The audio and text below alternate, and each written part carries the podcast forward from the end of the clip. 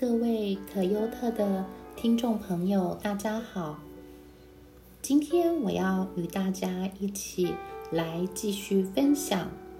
我们身为父母的，还可以透过怎样的方式来好好的照顾自己。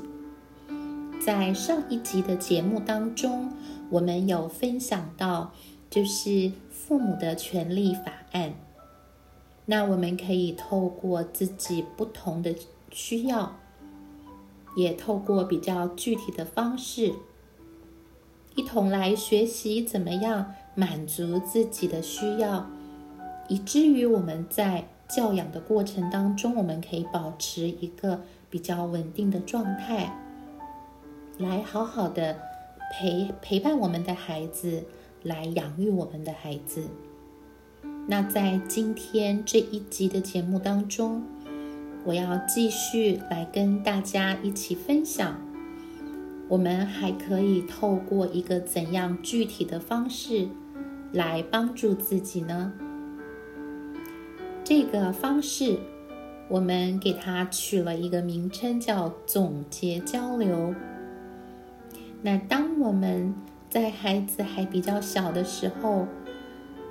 来开始学习自己，来每一天来做这个总结交流的时候，那么在孩子慢慢成长的过程当中，当他有了语言，他学习了文字，我们就可以以同样的方式，这个我们已经经过学习操练，然后自己已经非常熟悉的方式来帮助我们的孩子。什么是总结交流呢？爸爸妈妈，我们其实每一个人，不论在我们有了孩子之后，还是在我们还没有我们的孩子之前，在我们的人生当中，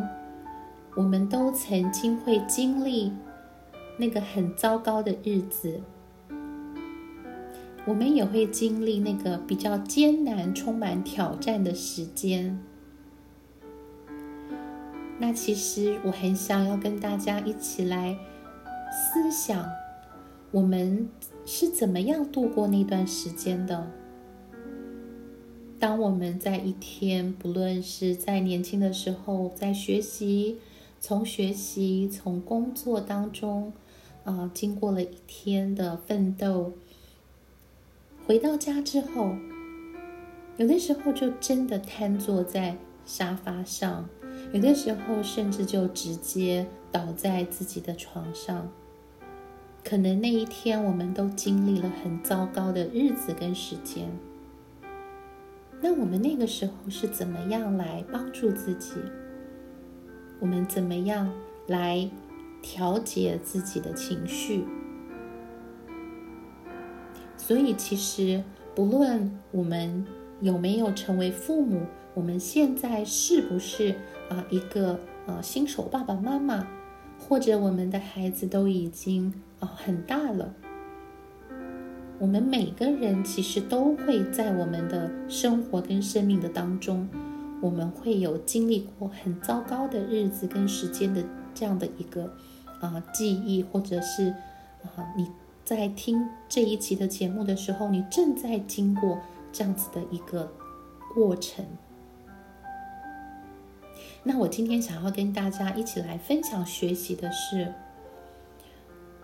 我们可以透过开始学习，在每一天的当中，尤其在每一天啊，我们都已经结束了一天的工作，一天的这个奋斗，一天的努力之后，回到家中。要准备休息的时候，我们可以给自己留一点时间。比如说，我们是啊，以及啊爸爸妈妈，那我们可以跟我们的配偶有一点点的时间来分享，来谈一谈，在这一天当中，我最开心的事情是什么？或者我真的就是在这一天当中。我想到这件事情的时候，好像它能带给我一点力量，就是那个正面的，让我觉得快乐的、幸福的事情是什么？可能这个事情是非常小的一件事情，比如在我真的非常的难过，觉得非常这个今天的日子非常的糟糕的时候，哎，我收到了一个好朋友发给我的一个微信，或者一个好朋友发给我的一条 Line 的信息，以至于让我能够在那个几分钟的时间里面，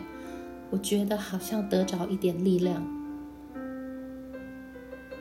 或者我们也可以彼此分享，我们在这一天的当中，我们觉得最困难、最啊有挑战的事情是什么？我们可以在配配偶的面前，能够有这样的一个啊，把自己心里的话，把自己的感受，把自己现在正在经历的一些的难处交流出来，沟通。彼此的沟通，彼此的能够谈话，那这个是啊总结交流的第二个内容，也就是说，我们可以分享我们今天啊最感到呃开心的事情，觉得能够带给自己一点力量的正面的事情，或者在这一天当中，我真的觉得非常难受的感受是什么？第三个，我们可以在每一天啊的可能十五分钟到三十分钟的时间里面，当我们在做这一天的总结交流的时候，我们也可以跟配偶分享，在这一天当中，我觉得最感谢，我觉得最感恩的地方是什么？比如说，可能那一天你的老板需要你送一些很重要的文件。啊，到某另外一家公司，然后本来气象预报说哇，今天下午会大雷雨。可是当你去的时候，上帝很保守，哎，那一段时间就呃雨还没有下下来，让你可以完成这个呃派送的工作，平安的回到公司。那其实这个就是我们真的可以值得感谢的地方。也许它真的是一件很微小的事情。比如说，今天当你正在呃这个工作的时候，呃经历到一件让你心情非常沉重的事情，还不知道该怎么处理的时候，这个时候你的好同事静静的啊没有说话的，在你的桌上放了一杯热热的咖啡。当你的咖啡的香气，啊就是。在你的这个呃，你的工作的范围弥漫的时候，带给你一些比较清新的感受。那其实这个也是我们很值得感谢的事情。所以，当我们在经历了一天比较糟糕的时间跟日子，尤其是当全职妈妈啊，一天在家里照顾孩子。嗯，像我的小女儿很可爱啊，他们真的很呃，我的大女儿跟小女儿都非常的辛苦。当他们现在呃在美国生活，然后因为 COVID-19 的关系，他们都是一边在家上班，然后一边照顾自己的宝宝，所以真的是呃非常非常的这个具有挑战性。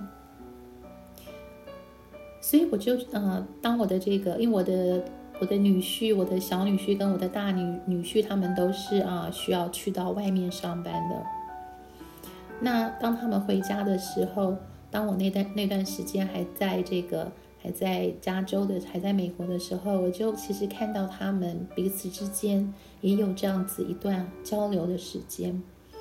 嗯，小女儿可能就会跟小女婿说：“哇，我今天经历了什么？”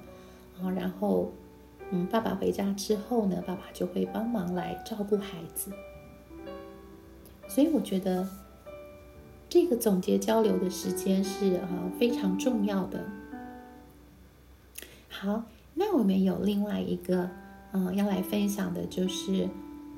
那单如果我们今天我是单亲的爸爸，或者是我是单亲的妈妈，那其实在生活的重担跟教养的这个责任上。是承受了更大的啊挑战跟压力的时候，那我们怎么办呢？这个时候，我们去找谁来做我们每一天的总结交流？尤其是当我们经历的那一天是非常糟糕的一天的时候，怎么办？这个时候，我们就鼓励：如果您正在听这个节目，如果您是单亲的爸爸或者是单亲的妈妈，我就鼓励大家，我们可以找上我们的好朋友，你可以信任的。安全性很高的好朋友，或者是真的是自己的父母，尤其是新手爸爸妈妈，或者是孩子还很小的时候，你们就经历的这个啊婚姻上的这样的一个事件，失去了配偶的帮助。这个时候，我们也不要让自己成为孤孤单单的，我们可以找身边的好朋友，或者是兄弟姐妹，或者是真的爸爸妈妈，我们可以透过。在呃这个嗯交友的这个社交的这个 app 上来跟他们聊聊天，来抒发自己今天一天的感受。那我想分享的就是说，呃，